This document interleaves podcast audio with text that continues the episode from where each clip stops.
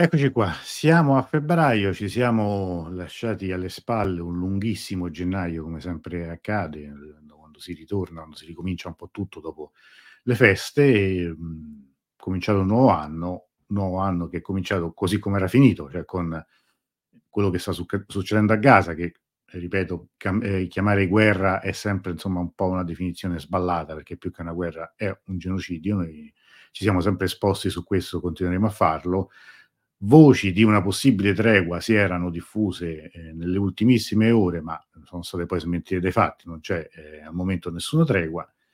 Noi siamo ancora qui, a parlare di questo, parliamo anche di, di Iran perché stanno succedendo anche mh, altri avvenimenti, stanno succedendo delle cose eh, anche interessanti a livello politico, altre se vogliamo a livello anche un po' più così, mh, vogliamo quotidiano, più, più, più eh, quasi domestico, quasi familiare, stamattina Teheran si è svegliata sotto una bella nevicata e anzi ne vedremo, vedremo anche qualche immagine.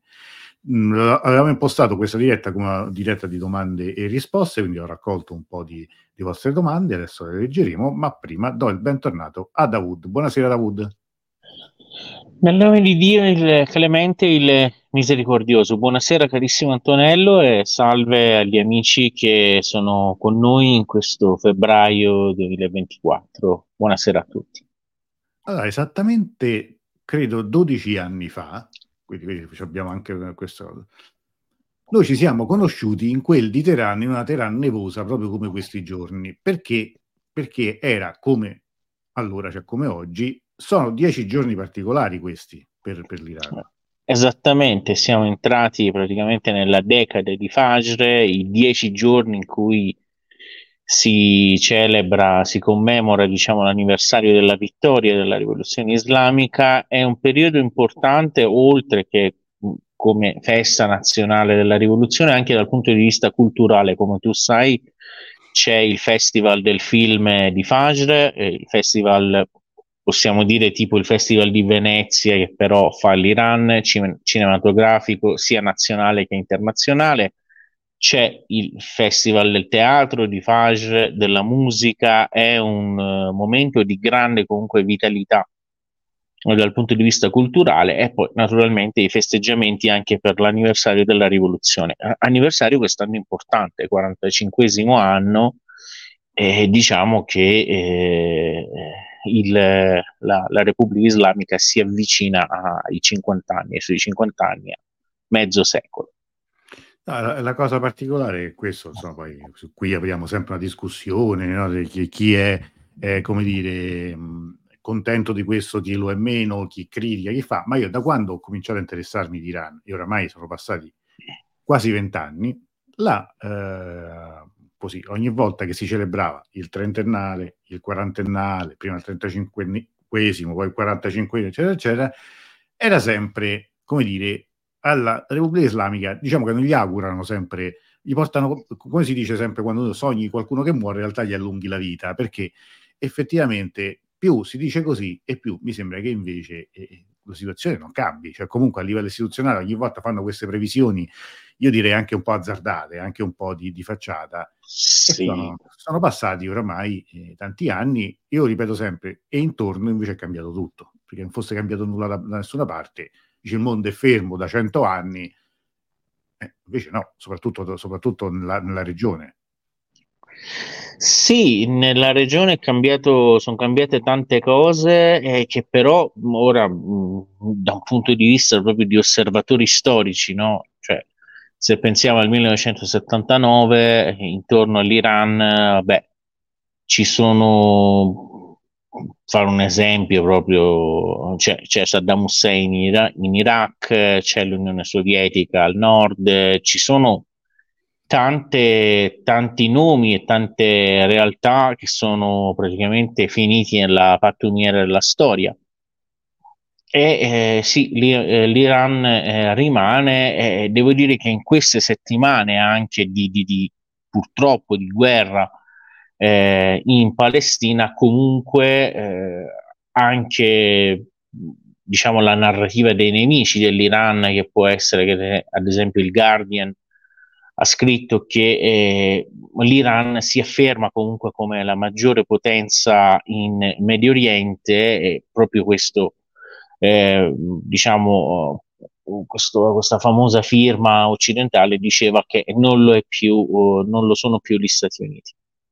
Tra l'altro ora magari di questo parleremo anche degli ultimi sviluppi che ci sono anche eh, diciamo sul piano politico la questione tra Iran e Stati Uniti che va, va, avanti più o meno e poi tutta un'altra serie di argomenti che abbiamo da raccontare, almeno fare un cenno per farvi sapere cosa sta accadendo in questi giorni in Iran eh, da queste parti.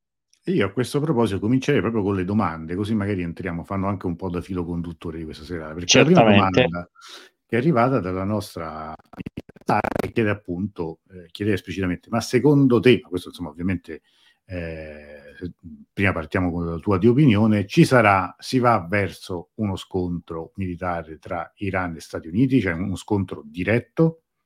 Ma io credo decisamente di no, eh, nel senso che sicuramente ho gli elementi necessari, anche fatti, prove per dire che l'Iran non è assolutamente alla ricerca di ciò, e, e però eh, so anche che comunque è, è, vero che non è alla ricerca di ciò e chiaramente cerca di evitarlo, però sappiamo anche che è sempre pronto a rispondere a azioni che comunque vadano a intaccare soprattutto la sua sicurezza. Infatti il discorso principale che c'è in questi giorni il fatto che per eh, l'attacco contro la base americana in Giordania gli Stati Uniti hanno puntato il dito contro l'Iran, anche se come sempre poi si sono in qualche modo autocorretti dicendo che non, non ci sono elementi che m- possano permettano di incolpare direttamente l'Iran.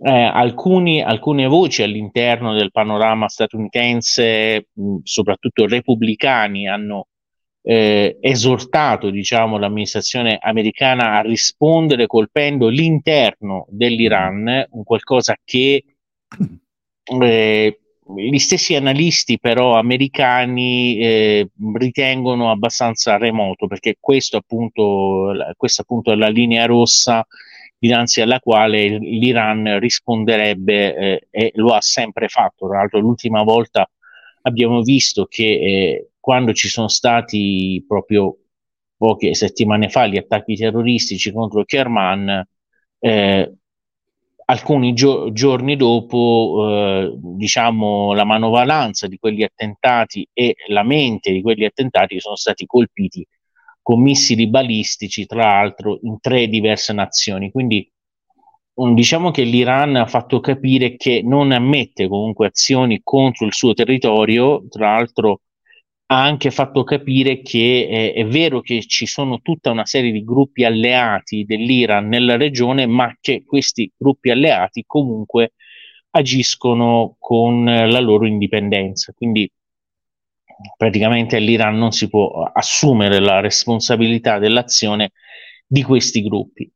Eh, e quindi tra l'altro, essendo in, in, già in campagna elettorale negli Stati Uniti, non credo che un'azione del genere possa favorire, eh, diciamo, n- nella campagna elettorale, appunto, l'amministrazione Biden. Quindi non credo che ci saranno azioni contro il territorio ira- eh, iraniano mh, da parte degli Stati Uniti e quindi mh, nemmeno risposte da parte dell'Iran. Tra l'altro, eh, una cosa che è importante da notare è che l'Iran ha eh, ridimensionato in qualche modo anche la sua presenza in Siria, non l'ha eliminata, però praticamente si dice eh, che alcuni personaggi di spicco che stavano in Siria, appunto consiglieri militari, sono stati spostati e quindi praticamente l'Iran ha in qualche modo limitato anche la possibilità degli americani di poter colpire obiettivi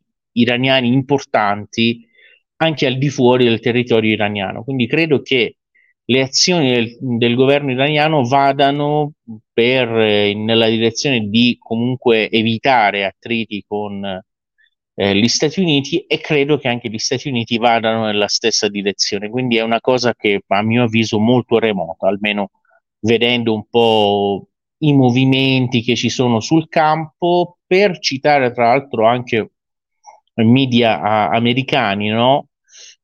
E sì, le, le, il, eh, il, Time dice che probabilmente l'America risponderà con attacchi piccoli e sparsi all'interno del territorio della Siria e dell'Iraq contro i gruppi mh, mm, che possono essere res- ritenuti responsabili appunto dell'azione in Giordania. Quindi questa è un po' la nostra analisi. Sì, mi sembra anche, no, come dire, un, questa dichiarazione anche degli Stati Uniti, anche un po' telefonata. No, voglio dire, quando in genere eh, stanno per avvenire azioni di questo tipo, eh, non è che lo dicono, si dica esplicitamente noi presto colpiremo, cioè quando l'Iran do, dopo l'attentato di Kerman aveva, lo aveva detto, poi però per qualche giorno non si è sentito nulla e, e poi dopo ci sono state le, le operazioni che, che, sentivamo. Tornando a quello che dicevi tu, sì, mh, tanto che le dichiarazioni più forti sono venute da parte repubblicana in, in, negli Stati Uniti, cioè di eh, esponenti politici, senatori, che, deputati che mh, rimproveravano a Biden di non aver avuto il coraggio di, di, di colpire mai l'Iran. Però era veramente un po' un gioco delle parti anche un po' stucchevole, cioè nel senso che io non credo proprio che eh, nemmeno, eh, nemmeno i repubblicani davvero in questo momento vorrebbero eh, l'esplosione di una crisi che, ripetiamo, soltanto anche come mossa eh, immediata l'Iran potrebbe bloccare lo stretto di Hormuz e sappiamo che già con la situazione nel Mar Rosso eh, che, che, è, che, sta complicando parecchio il, come, dire, il sistema commerciale mondiale, eh, ci manca soltanto quello e, e già con una situazione economica di questo tipo l'impatto sarebbe pressoché immediato. Quindi onestamente mi sembra anche questo le dichiarazioni. Quello che colpisce è che invece Israele va avanti, cioè va avanti in quello che sta facendo a Gaza, ma anche in Siria perché oggi ha ucciso un altro consigliere iraniano. Ma credo che appunto ora spiegando anche perché qual è la posizione iraniana, cioè gli iraniani, l'Iran che cosa pensa? Eh, secondo me l'Iran eh, pensa che Israele si stia autodistruggendo con una politica folle, noi ed è giusto che ciò avvenga, eh, vediamo che comunque continua eh, a perdere credibilità, a collezionare condanne a livello internazionale e soprattutto a, ad avere sempre più difficoltà nel poter gestire praticamente la situazione di guerra che è di profonda crisi anche economica, no? E eh, la storia ci insegna che comunque gli Stati Uniti sono disposti fino a un certo punto anche a sacrificare fondi, eccetera, per sostenere gli alleati, anche se si tratta di un alleato importante come Israele. Quindi credo che l'analisi appunto dell'Iran sia che eh, qua eh, si è davanti a un'amministrazione folle che si sta autodistruggendo e ciò che finora praticamente ha fatto anche sotto forma di, diciamo, di eh, resistenza, anche se vogliamo politica, diplomatica, eccetera, da parte dell'asse della resistenza, può comunque bastare e eh, praticamente dare, eh, dare avere eh, l'effetto giusto. Tra l'altro sulla, sulla reazione degli Stati Uniti, il Dipartimento del Tesoro vedo che oggi ha e praticamente imposto sanzioni quindi contro sei eh, persone, sei iraniani e cinque società mm, eh, situate in Iran e a Hong Kong che praticamente per aver ag- aggirato le sanzioni e aver praticamente eh, eh, fatto diciamo appunto scambi economici tra Iran e Cina. Quindi praticamente ora sanzioni che tra l'altro non significano nulla perché comunque eh, non c'è null, nulla che possa ancora essere sanzionato, i, gli scambi che avvengono tra l'Iran e i paesi con cui hanno gli scambi, quindi Turchia, Cina, eccetera, avvengono comunque da, da, da protagonisti e soggetti che comunque non, non, non si interessano e non hanno a cuore, diciamo, le sanzioni americane, quindi praticamente sanzioni che sì, sono un'azione di, di, di facciata, ma non hanno nessun effetto nella pratica. Ci sono due domande da Andrea, te le pongo direttamente tutte e due, poi rispondiamo con calma. La prima è, chiede quali siano i rapporti tra Iran e Oman. La seconda è come mai tra i terroristi che colpiscono in Iran ci sono spesso eh, tagiki, eh, pur essendo un paese di lingua persiana.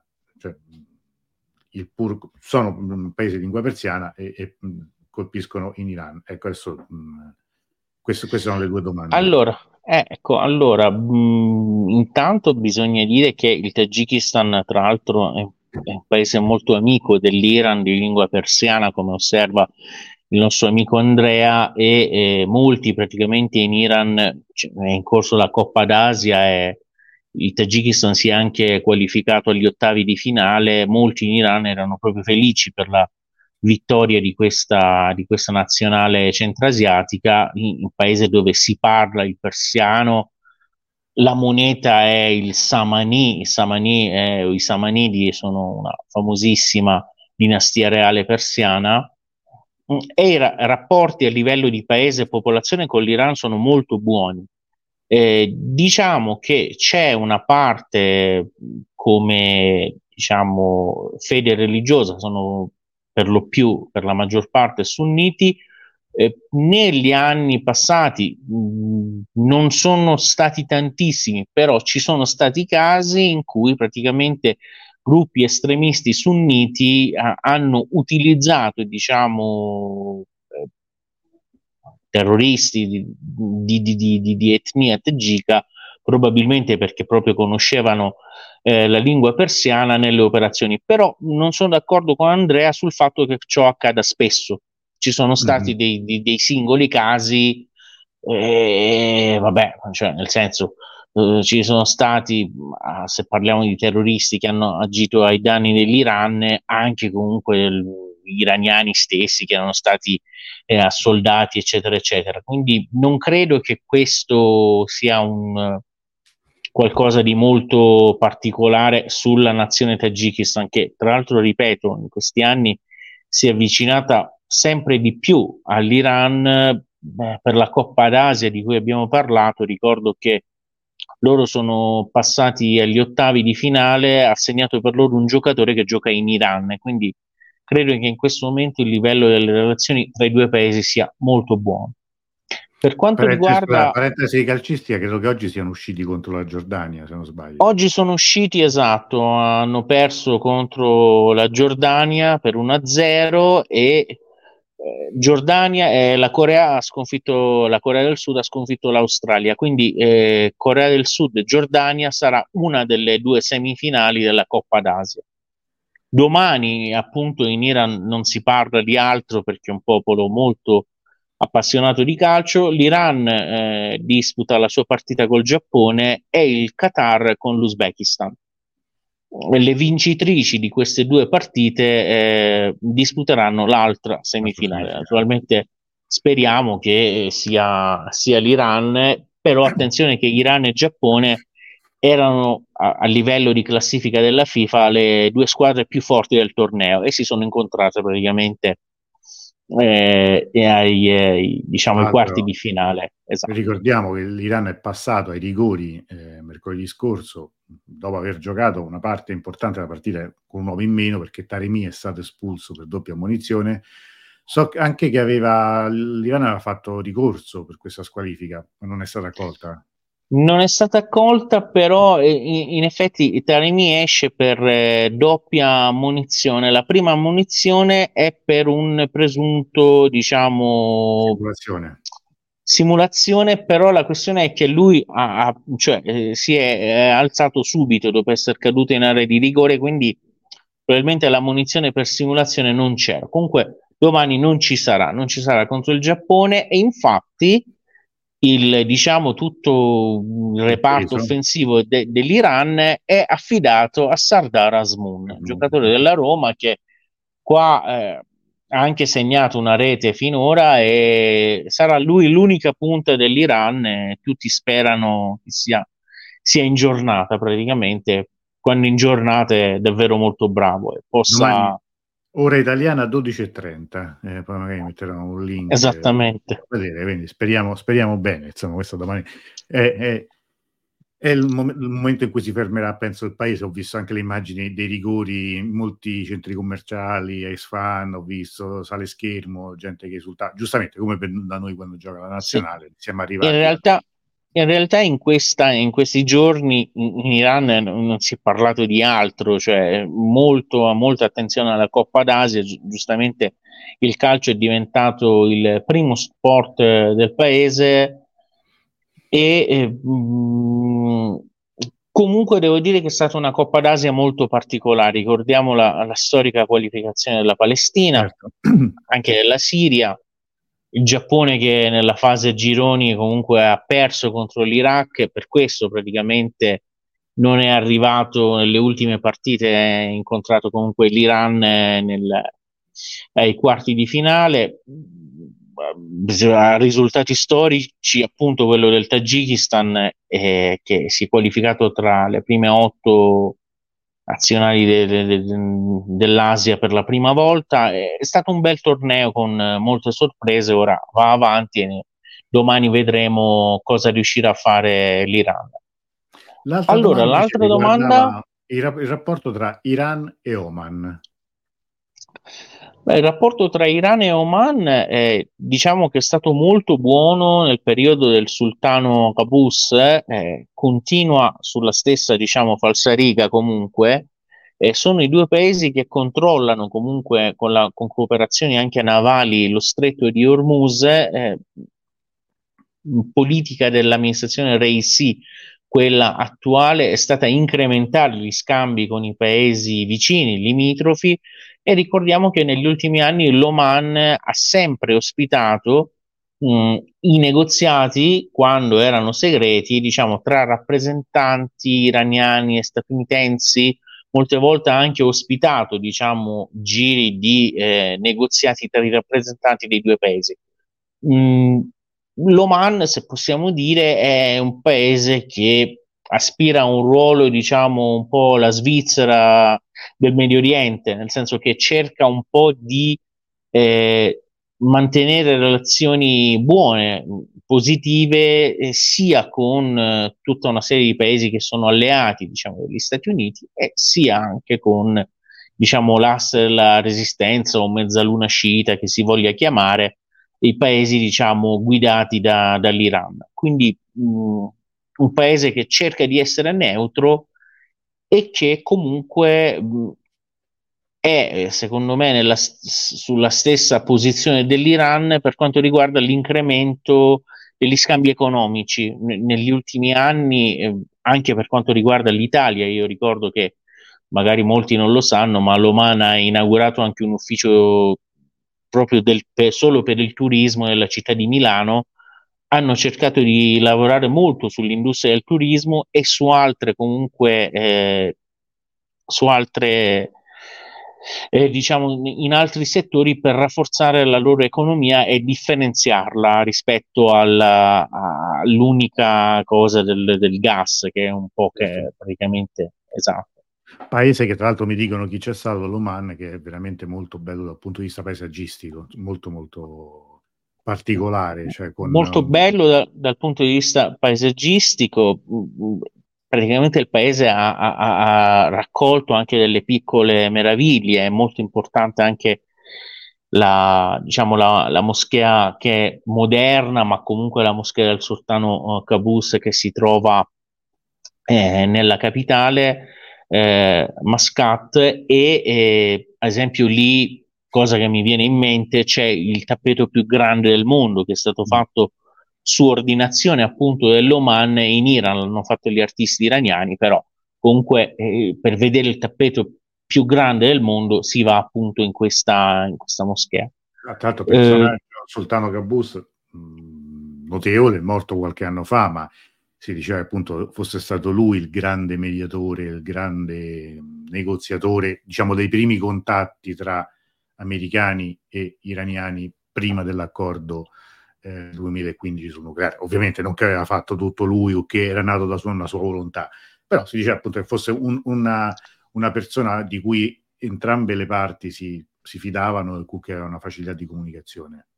Esattamente, tra l'altro ricordiamo che il sultano, ora raccontiamo un po' fatti e misfatti di questa zona, nel 1975 eh, era stato quasi, diciamo, eh, rovesciato da una, da una, ribellione interna che lui riesce a, a soffocare grazie all'intervento militare dello Shah. Eh, l'ultimo Shah manda in Oman eh, tra l'altro la sua famosa unità, eh, la Guardia degli Immortali, che lì eh, praticamente cambiano un po' eh, le carte in tavola e ri, ri, regalano nuovamente il, il, potere al sultano Capus. Quindi lui in qualche modo eh, eh, era anche in debito con l'Iran per eh, il suo, il suo trono. Eh, eh, questo è interessante sempre ricordarlo, no? perché cambiano poi i sistemi, nel senso lo Shah non c'è più, c'è la Repubblica Islamica, però a livello geopolitico per l'Iran comunque, come dire, questo il fatto che rimanesse questa dinastia al potere era comunque una garanzia di, di continuità, quindi questo, eh, cioè, la storia si studia così, non è eh, ci sono gli amici, nemici eh, che cambiano a seconda delle stagioni, cioè accade anche questo, ma va valutato sempre nelle nella, nell'equilibrio degli interessi, insomma, di quello che poi un paese è importante o conveniente. Eh, c'è un'altra, no, c'è una domanda qui molto al volo di, di, Claudio, a cui rispondiamo molto velocemente. No, Israele partecipa alla Coppa d'Asia? No, non ci partecipa più. Credo, Perché gioca con, con, l'Europa. Gioca, sta nell'UEFA, eh, Israele gioca esatto. è nella, nella federazione eh, europea, anche le squadre israeliane giocano nelle coppe europee, questo a seguito appunto degli anni 70. La, la, raccontava bene Saman Javadi quando abbiamo fatto l'ultima diretta, in cui eh, raccontava come credo dopo la guerra del 73 o comunque la situazione fosse diventata molto eh, particolare perché, perché poi molti paesi eh, si rifiutavano di giocare contro Israele, per cui Israele si, qualifica, sarebbe qualificata dappertutto praticamente senza giocare. Tra l'altro eh, non so se è l'unico mondiale, ma nel 70, Messico 70, Israele giocò, e tra l'altro giocò nel girone dell'Italia, e credo che finì 0-0 se non sbaglio, o, o, una cosa del genere, e, e, probabilmente anche quella, anche se era una squadra eh, allora di Israele abbastanza forte, anche perché erano tutti giocatori nati in altri paesi, soprattutto nell'est europeo, e, però da, da, da, allora gioca nell'UEFA, quindi non, non gioca più in, in, Coppa d'Asia. Allora, ci sono altre, tanto qui ti ringraziano per le spiegazioni. Tra ora, Prego. mentre, figurati, mentre tu, mentre tu praticamente leggi la prossima domanda, volevo dire, eh, raccontare agli amici che eh, cioè, stiamo continuando comunque a fare di settimana in settimana previsioni che poi sono giuste. Cioè, eh, mm. ma, cioè, manco fosse niente. Cioè, la settimana, la volta scorsa abbiamo detto che c'erano 12.000 candidati, 12.000 e qualcosa, la cui idoneità era stata, eh, diciamo, confermata per le elezioni eh, del Parlamento. Abbiamo detto che probabilmente aumenteranno e infatti sono aumentati di circa 1.000 da, eh, dalla settimana scorsa fino ad ora e quindi sono oltre 13.000 quelli che, la cui idoneità è stata diciamo, confermata e eh, quindi è, tra l'altro è ancora un numero provvisorio. Si prevede che nei prossimi giorni eh, aumentino di più, quindi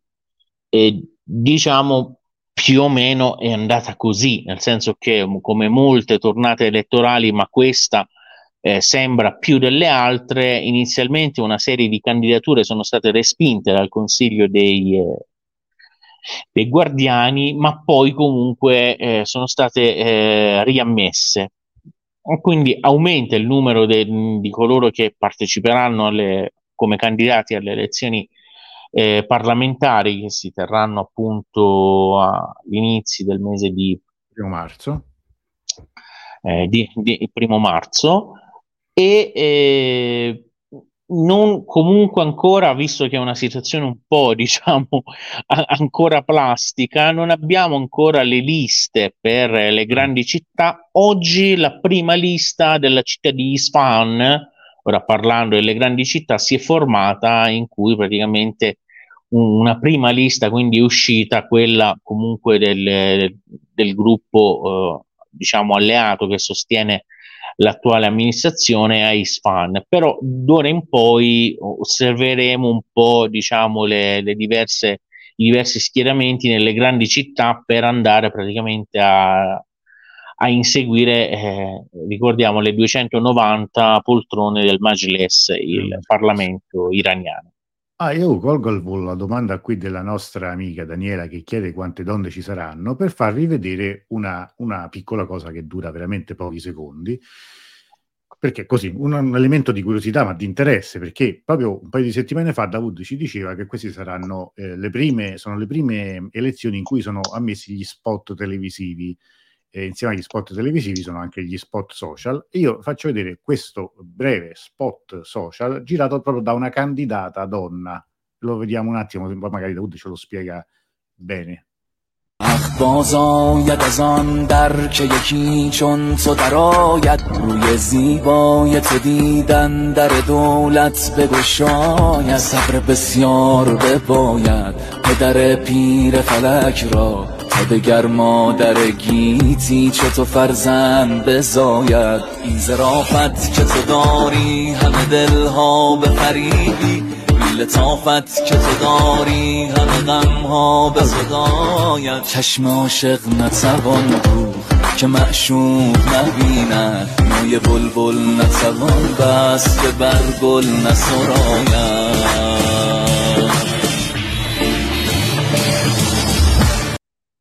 Eccolo qua.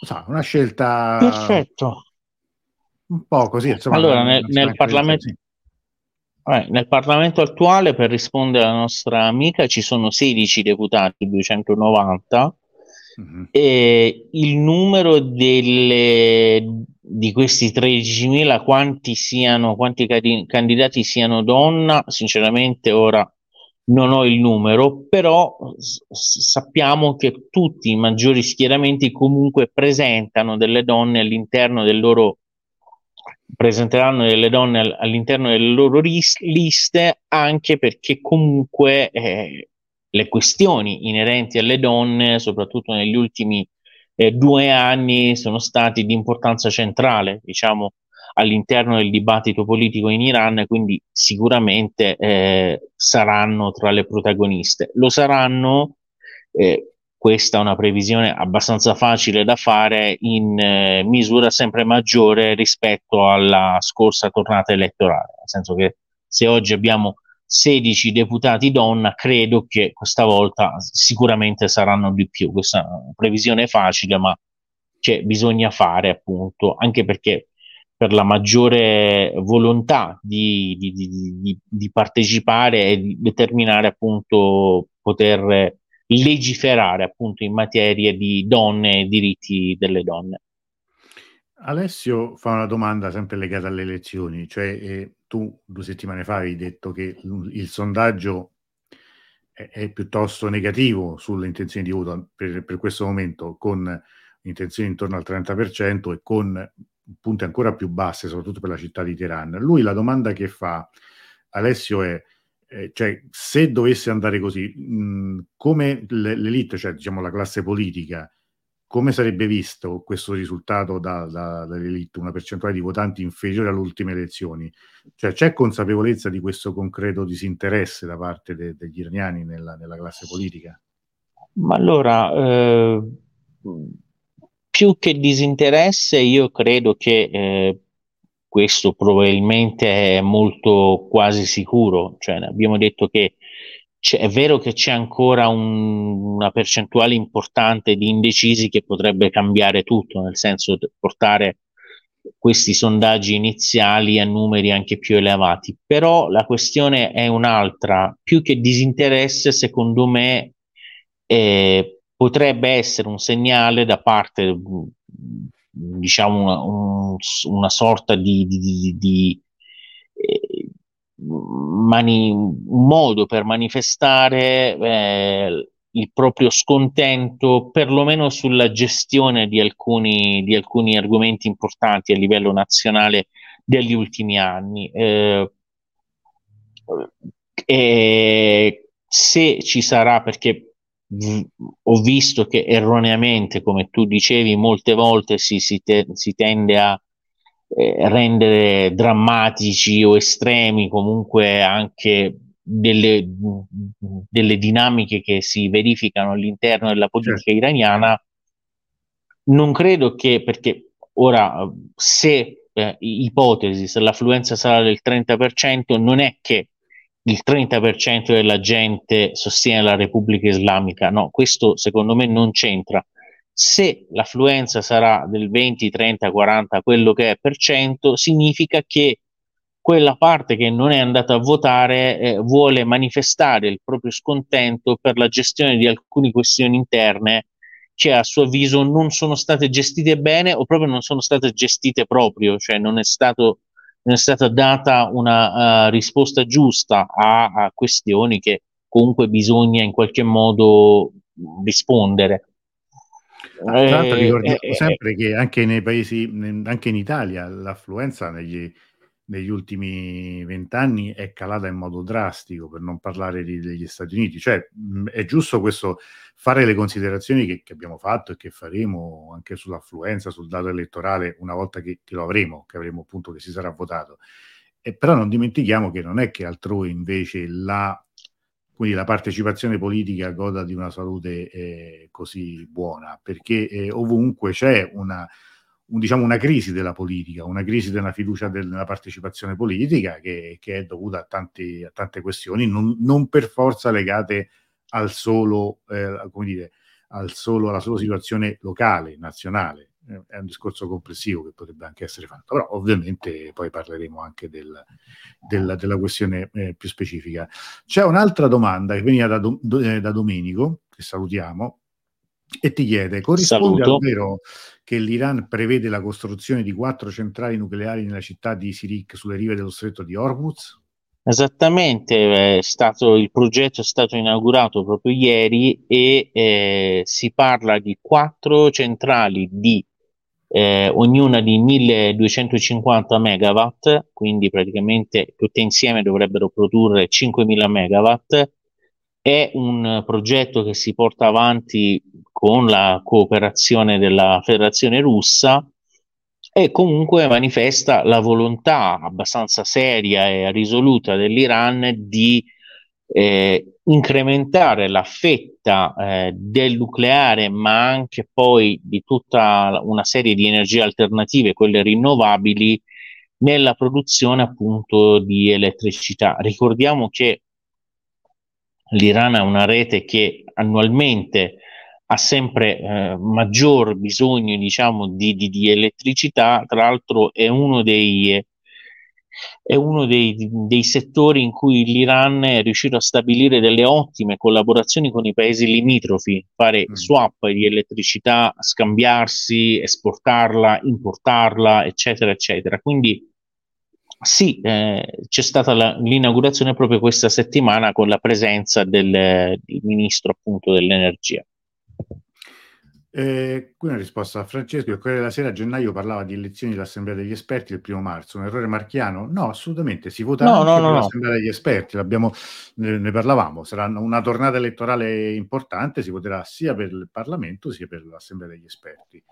Cioè, per, la, per, l'Assemblea de, de, degli Esperti, per eh, dovere di cronaca, ricordiamo che i seggi in palio sono 88, si vota nelle diverse eh, province e per questi eh, 88 ci sono circa 140 candidati la cui idoneità è stata confermata, anche lì non è il numero finale, è possibile che si aggiunga qualcuno. Eh, e questi candidati comunque ricordiamo che sono tutti membri di spicco del clero che poi all'interno del consiglio degli esperti hanno il potere, eh, ricordiamo, di eleggere, esautorare, non so, eh, in pratica controllare eh, l'operato della, della, guida suprema. Quindi, tra l'altro, la notizia degli ultimi giorni è che lo stesso eh, Rouhani, eh, cioè, eh, ex presidente e membro anche dell'Assemblea degli esperti ormai da molti anni, non avrebbe ricevuto, cioè, anzi non avrebbe, non ha, eh, dire, non ha avuto l- l'autorizzazione alla candidatura. Eh, lui questo ha, ha, espresso anche una critica abbastanza, eh, abbastanza forte eh, però ha ugualmente invitato gli iraniani a votare. Francesco dice qui pensavo fosse eh, ogni dieci anni elezioni degli esperti, infatti non si vota ogni quattro anni, si vota ogni otto se non sbaglio. Otto anni, esatto. Otto anni, e infatti l'ultima volta è stata due tornate fa, e invece lì c'era stata una partecipazione direi mh, decisamente... Eh, sostenuta, di, di, decisamente positiva, che aveva visto la vittoria eh, del fronte che allora sosteneva l'allora presidente appunto Rouhani, diciamo insomma una, un'alleanza, soprattutto nella Teheran aveva avuto un, un risultato uh, decisamente positivo. Eh, comunque noi di tutto questo riparleremo, ma ne riparleremo anche riproponendo magari anche delle cose che avevamo fatto a suo tempo, anche per spiegare nel meccanismo comunque, anche, anche, comunque anche per quanto riguarda Rouhani abbiamo spiegato che non è probabilmente l'ultima parola, potrebbe comunque essere eh, riammesso alla corsa appunto per, eh, per, il consiglio degli esperti e, e non, è, non, è stato, non, è, stata detta l'ultima parola. Perché Rouhani è stato fatto fuori? Cioè non è stato fatto fuori è che la sua idoneità non è stata, eh, non è stata confermata dalle, dal Consiglio dei Guardiani che è l'organo che eh, che deve esaminare diciamo, le idoneità per le elezioni, eh, diverse elezioni che si tengono in Iran. Però ripeto, ci sono, parola, sono, è... stati, sono, stati, presentati dei ricorsi, ci sono anche per il Parlamento, abbiamo visto che nell'ultima settimana sono aumentati di mille i candidati che possono partecipare, quindi, eh, in effetti sì, non è l'ultima parola. Tra l'altro, mhmm, come abbiamo detto sempre, per le elezioni in Iran bisogna aspettare l'ultimo minuto, cioè nel senso che il, il quadro completo dei, dei, dei, candidati si sa veramente il giorno prima che cominci la campagna elettorale e nemmeno allora è quello definitivo, perché eh, soprattutto nel caso delle presidenziali ci sono poi rinunce, rinunce a favore di altri candidati, è molto in divenire, a volte ci sono stati dei cambiamenti veramente all'ultimo, all'ultimo secondo. E quindi siamo entrati oramai nel, nell'ultimo nel, nel, mese che precede queste elezioni, che è venerdì primo marzo, tra quattro eh, eh, venerdì si, si, si, voterà, quindi eh, seguiremo sicuramente il tutto. Allora, l'ultima, quest'ultimissima parte della, di questa serata, tu mi hai mandato un video da far vedere per spiegarci poi di cosa si tratta, giusto? Esattamente, che è, un, è una ricorrenza culturale molto bella che si tiene esattamente a metà dell'inverno, perché tu sai che noi abbiamo anche comunque un calendario, un passato zoroastriano in cui le stagioni erano importanti, quindi l'inizio e la metà di ogni stagione era importante. E vediamo questo video perché vi voglio spiegare questo, questa festa che è un intreccio, secondo me, molto affascinante tra eh, zoroastrismo e Islam. Ganhei o Allora,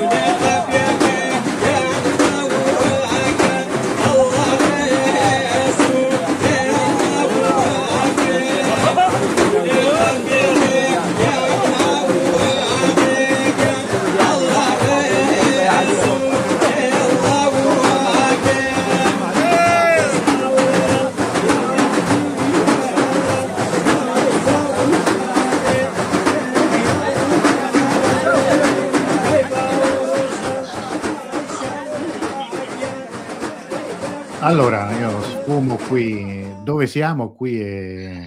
Allora, qui intanto siamo, siamo, in un villaggio del, delle montagne dell'ovest dell'Iran, a, a, al limite tra la regione iraniana del Kurdistan e quella di Kermanshah.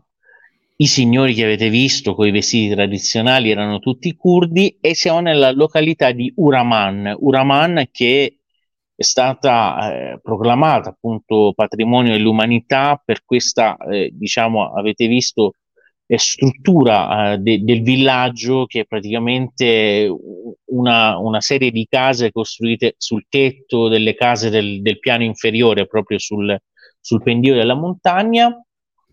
A Uraman, nel, eh, a metà d'inverno, si festeggia eh, la festa appunto del Pir Shaliar ed è un, un, un, evento storico molto particolare che si eh, verifica nel periodo dei, dei Selgiukidi. I Selgiukidi eh, a quel tempo conquistano, hanno, creano un grande impero che parte diciamo dalle zone de, dell'odierno, dell'odierno Uzbekistan fino diciamo a zone diciamo eh, dell'Anatolia e praticamente il governatore di Bukhara, che è una delle città più importanti dell'allora Persia, ha una figlia che è sordomuta e eh, lui che si chiama Bahar Khatun.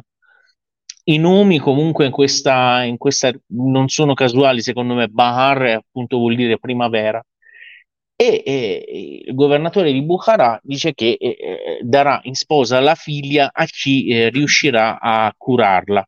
C'è in questa zona, appunto a Uraman, uh, un grande medico e, e mi, eh, diciamo gnostico che si chiama Pir Shaliar, che però è zorostriano.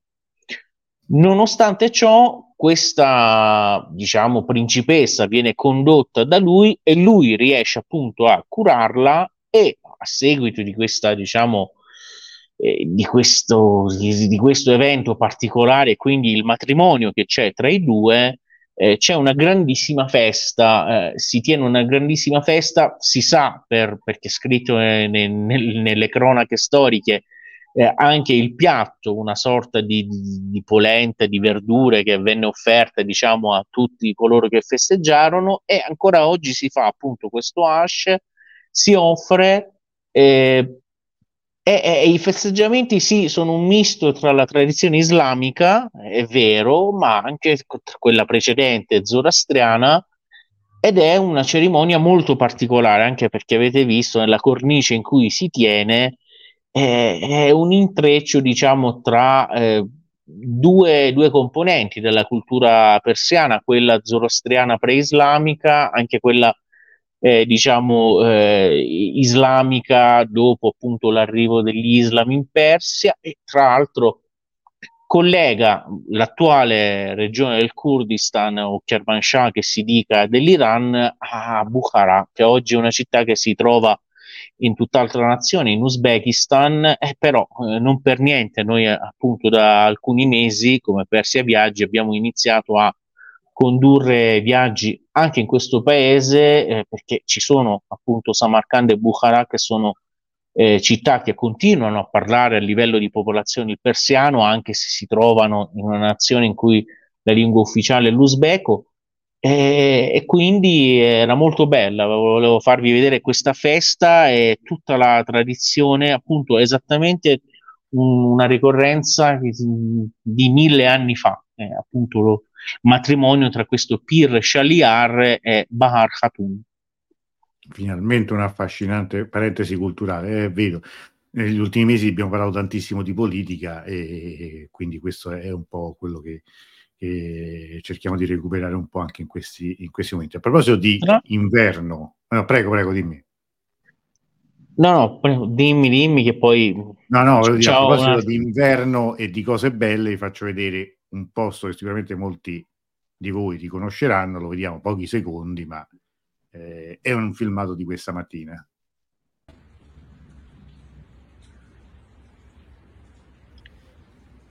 Eh, allora, se, eh, sai, che, sai, che, possiamo fare la domanda dov'è? dov'è? Secondo, dov'è? Me, secondo me non è, non è tanto scontata mm, la risposta. No. Dov'è? Che cos'è? Che cos'è questo? Che cosa è? Dov'è? Dov'è? Che, anzi, facciamo così.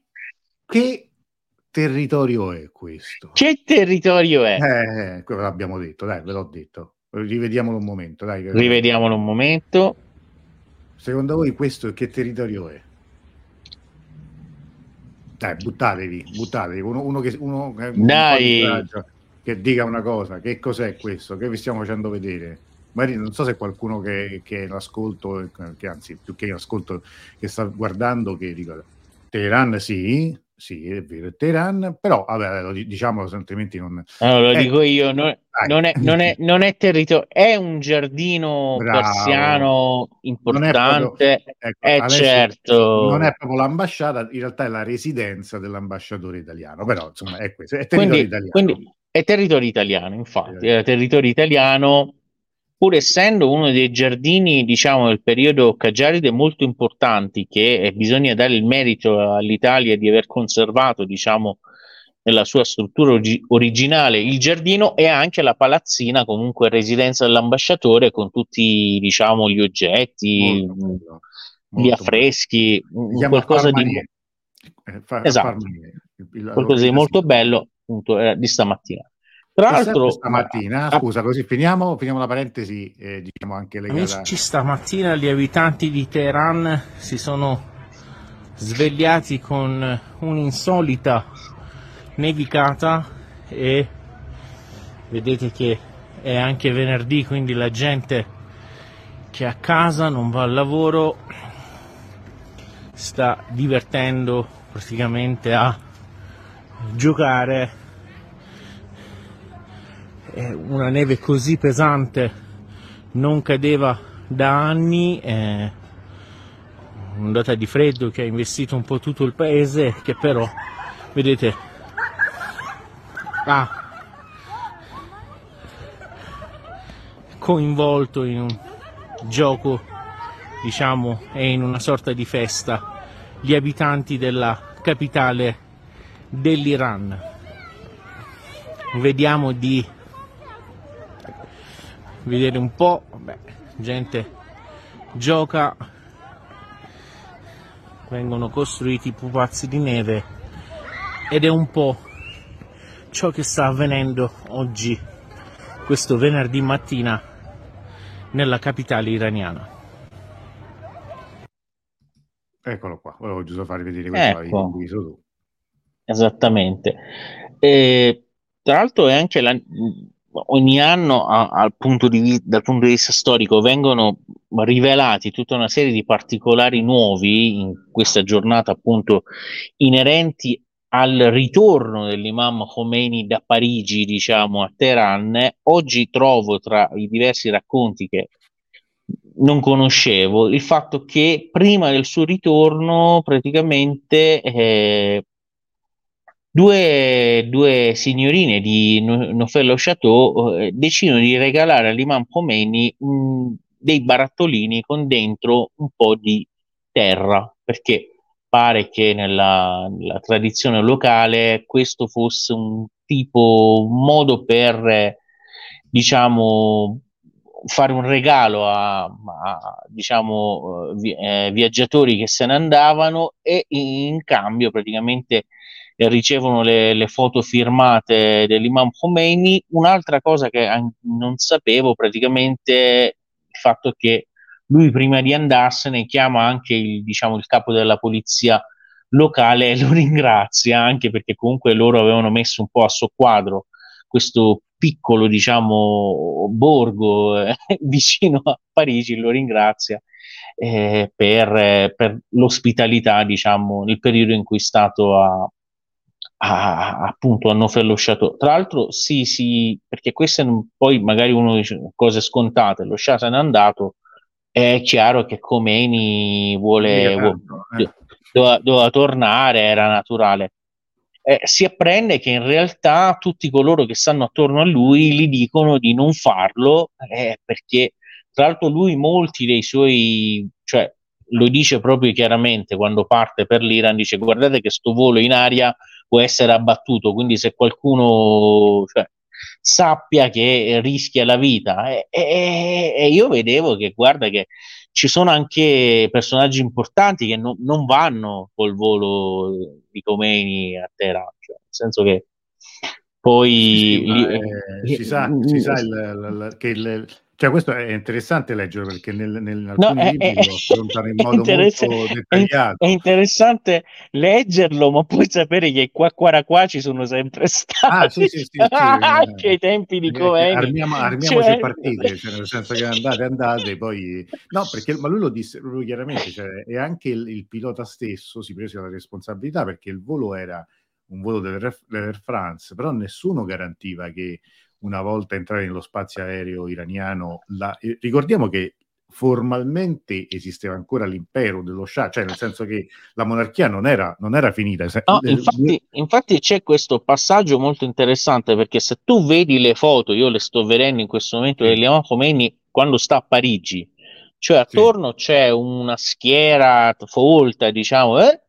però quando scende dall'aereo sono solo quattro gatti, cioè nel senso che eh, eh, ma, lì, anche, anche eh, lì No, anche lì è, il, famoso, il famoso, anche poi tutte no, è tutto di, così raccontato, l'intervista in aereo, anche i giornalisti occidentali che partirono alla volta di Teheran su quell'aereo, lo fecero a loro, come dire, a loro... Sì, con il loro rischio. rischio. Eh. Nel senso cioè. che lo, dissero proprio, guardate che nessuno vi garantisce che, che, che questo aereo arrivi, anche perché poi, se non sbaglio, l'aereo...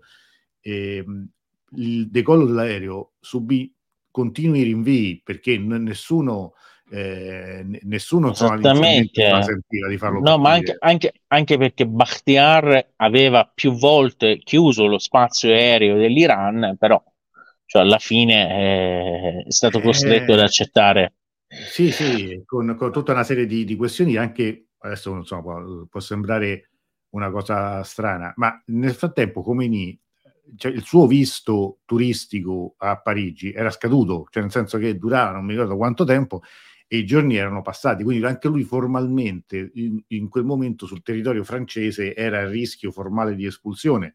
Poi i francesi non l'avrebbero fatto perché non gli conveniva, in quel momento politicamente era diventato il centro del mondo perché tutti i giornalisti di tutto il mondo andavano a intervistare Khomeini però era una situazione anche piuttosto imbarazzante per tutte le parti, perché da una parte dicevano eh, è meglio che se ne vada, dall'altra dicono aspettiamo che ritorni, qualcuno voleva ritornare, qualcun altro aveva paura di salire sull'aereo, alla fine eh, insomma eh, è, è, andata, noi sappiamo la versione, la storia va così, conosciamo come dire, l'esito finale, ma tutto quello che ha portato a quella storia lì non è così scontato come lo, come, come, lo sappiamo. Come tra l'altro, io questo l'ho, ripetuto, l'ho scritto pure, ma la, la, decisione di andare a Parigi non era per niente eh, banale, anzi inizialmente io sarei andare in Kuwait, soltanto che il Kuwait quando si rese conto che era quel Khomeini là, perché lui tanto, aveva come cognome Musavi, no, cioè perché c'è la questione del cognome, del, del, di, dell'origine dei cognomi in Iran che non era così lineare,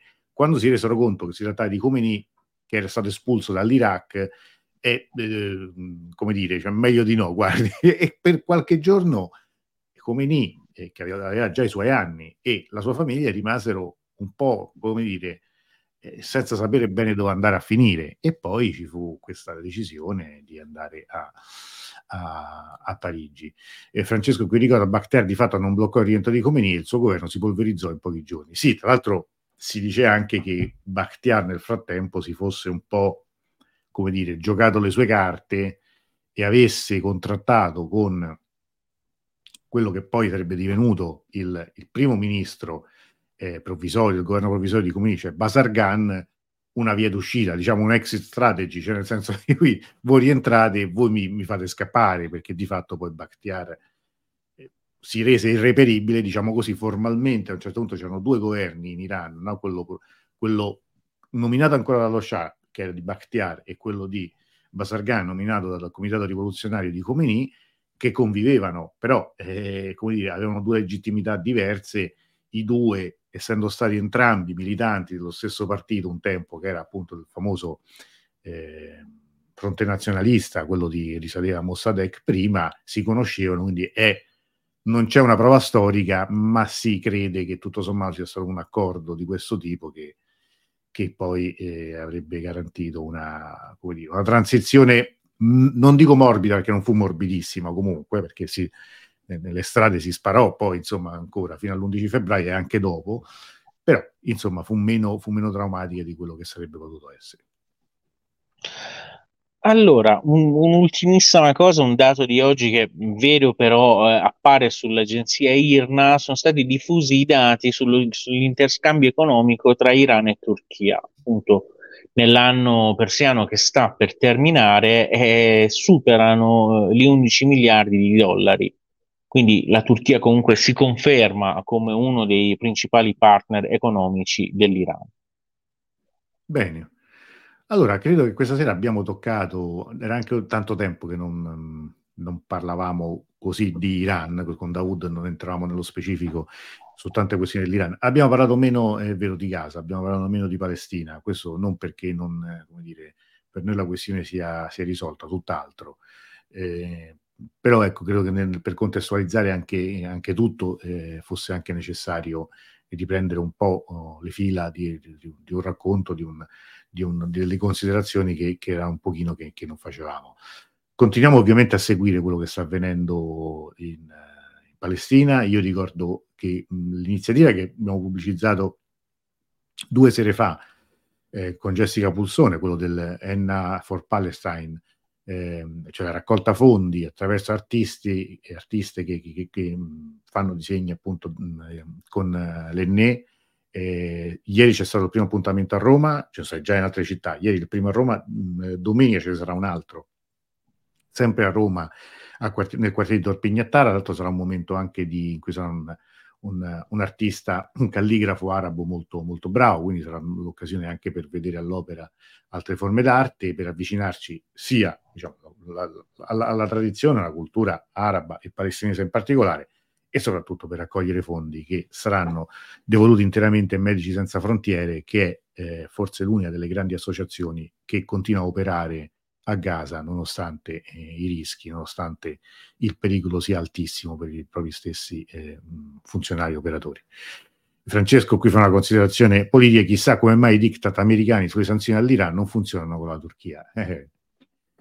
Eh, la, la, la, Turchia, come dire, il suo, il, il suo, spazio di manovra se l'è conquistato negli anni, se l'è conquistato sia con, eh, con, una, dire, con una politica militare e anche di, di, di, di rafforzamento delle proprie, delle proprie, forze armate, sia con una strategia politica che, che sicuramente è anche molto spregiudicata, e non è che qui voglio fare l'elogio di, di, nessuno, ma che in un certo senso ha rimpiazzato quello che l'Italia faceva nel secondo dopoguerra, cioè la Turchia ricordiamo che è un paese nato, quindi in, in, non in teoria è un paese nato e quindi fa parte di un'alleanza, con i doveri che hanno tutti quelli che fanno parte di un'alleanza, e però eh, vedete nella situazione con la Russia, la guerra in Ucraina e adesso con anche la situazione di, di, di Gaza, eh, ha una, un margine di manovra che noi assolutamente non solo non ci sogniamo, ma in questo momento nemmeno. Ah, nemmeno se, posso, se posso dare una spiegazione, credo che eh, i turchi abbiano realizzato che eh, il, mo- il miglior modo per eh, inseguire i loro interessi nazionali è appunto avere anche una certa indipendenza e, e per quanto riguarda la politica estera degli Stati Uniti. Nel senso che eh, in questo momento noi sappiamo, abbiamo appena detto, 11 miliardi di dollari il volume dell'interscambio con l'Iran, il 20% dell'energia della Turchia dipende dal gas che importa dall'Iran, eh, pensiamo cosa sarebbe comunque lo sviluppo, l'economia turca senza l'apporto dell'Iran. Eh, chiaramente credo che stiano eh, in questo momento siano soprattutto, eh, se, se, se questo termine detto alla buona, servi dei loro interessi, e credo che questa sia la cosa giusta da fare. Qui Francesco aggiunge un elemento interessante, la Turchia ha anche acquistato per 90 anni i porti di Taranto e Trieste per intercettare i prossimi ingenti traffici tra Africa e Germania. Questo è un elemento che sinceramente non conosco, quindi ringrazio Francesco per questa annotazione, sarebbe interessante anche parlarne nelle, nelle prossime trasmissioni. Tra l'altro io mi riprometto sempre di, eh, di fare anche delle serate dedicate a dei rapporti particolari, ad esempio eh, il rapporto tra Iran e Russia, a cui accenniamo molto spesso, ma che magari meriterebbe una serata eh, dedicata proprio soltanto a questo tema, o i rapporti anche tra Iran e Turchia, che ovviamente poi parliamo di, di, di, di cose enormi, però insomma con, un certo, con un certo dire, con un certo ordine, con una certa metodologia riusciremo ad arrivarci. Bene, allora Fonte Limes, dice Francesco, mentre eh, Domenico dice la Turchia non ha partecipato alla seconda guerra mondiale con tutto, tutto, tutto che ne è conseguito a livello europeo. Sì, eh, ricordiamo sempre che la Turchia veniva, cioè do, dopo la prima guerra mondiale, prima della prima guerra, prima guerra mondiale era impero ottomano, diventa Turchia subito dopo, quindi c'è tutta una storia diversa che non possiamo sicuramente paragonare a quella dell'Italia, ad esempio, in quel frangente. Però è interessante fare un confronto in questo. In questo Tra l'altro, ora scusa, per, però devo rispondere perché questa cosa è importante. Proprio nel secolo, sto pensando, XVII, no? Questa parte del mondo è caratterizzata da due imperi molto grandi e anche molto forti, che è l'impero persiano e l'impero ottomano. L'impero ottomano, come sappiamo, è, è, è, cioè, ha, ha, dei territori importanti anche in Europa, all'est dell'Europa, i Balcani, zone dell'attuale Romania, Bulgaria, queste zone qua, e poi naturalmente tutti i paesi arabi. Per la Persia poi sappiamo che non erano solo i territori dell'odierno Iran, ma molte repubbliche caucasiche dell'Asia centrale, zone molto estese. Mm. E anche a livello di storiografia, i turchi si sono accorti che da quel secolo in poi la politica portata avanti soprattutto dagli inglesi è creare un fronte interno tra questi due grandi imperi islamici, quindi tra impero ottomano e impero prima safavide, ma poi le, le altre realtà che ci sono in, in Persia, eh, creare un, for- un, fronte interno di, di, guerra, di battaglia tra queste due realtà per indebolire entrambe le realtà è, è, è ciò che è stato, cioè spezzettare sia l'impero ottomano dandogli la, la forma della Turchia odierna, sia l'impero persiano riducendolo poi alla fine a quello che è l'Iran odierno da un punto di vista anche territoriale. Credo che c'è una grandissima presa di coscienza di questo passaggio storico, no? sia da parte della Turchia, soprattutto della Turchia, perché è un paese che sta dando, sta producendo tantissimo anche a livello, diciamo, di studio della storia, anche non so se in Italia il fenomeno è conosciuto, anche con la produzione di Colossal sulla loro mm-hmm. storia che è in parte in comune con quella della Persia. E secondo me i, a, a, i, a, livello di amministrazione i due paesi si sono, si sono accorti che questo giochino non deve più ripetersi, cioè non deve più ripetersi la creazione di divergenze artifici- artificiali e tra i due paesi per indebolirli tutti e due, perché entrambi credo che abbiano capito che alla fine, poi l'esito finale certo. per divergenze è, è, l'indebolimento di entrambe le realtà, cioè a scapito degli interessi eh, nazionali dei due paesi.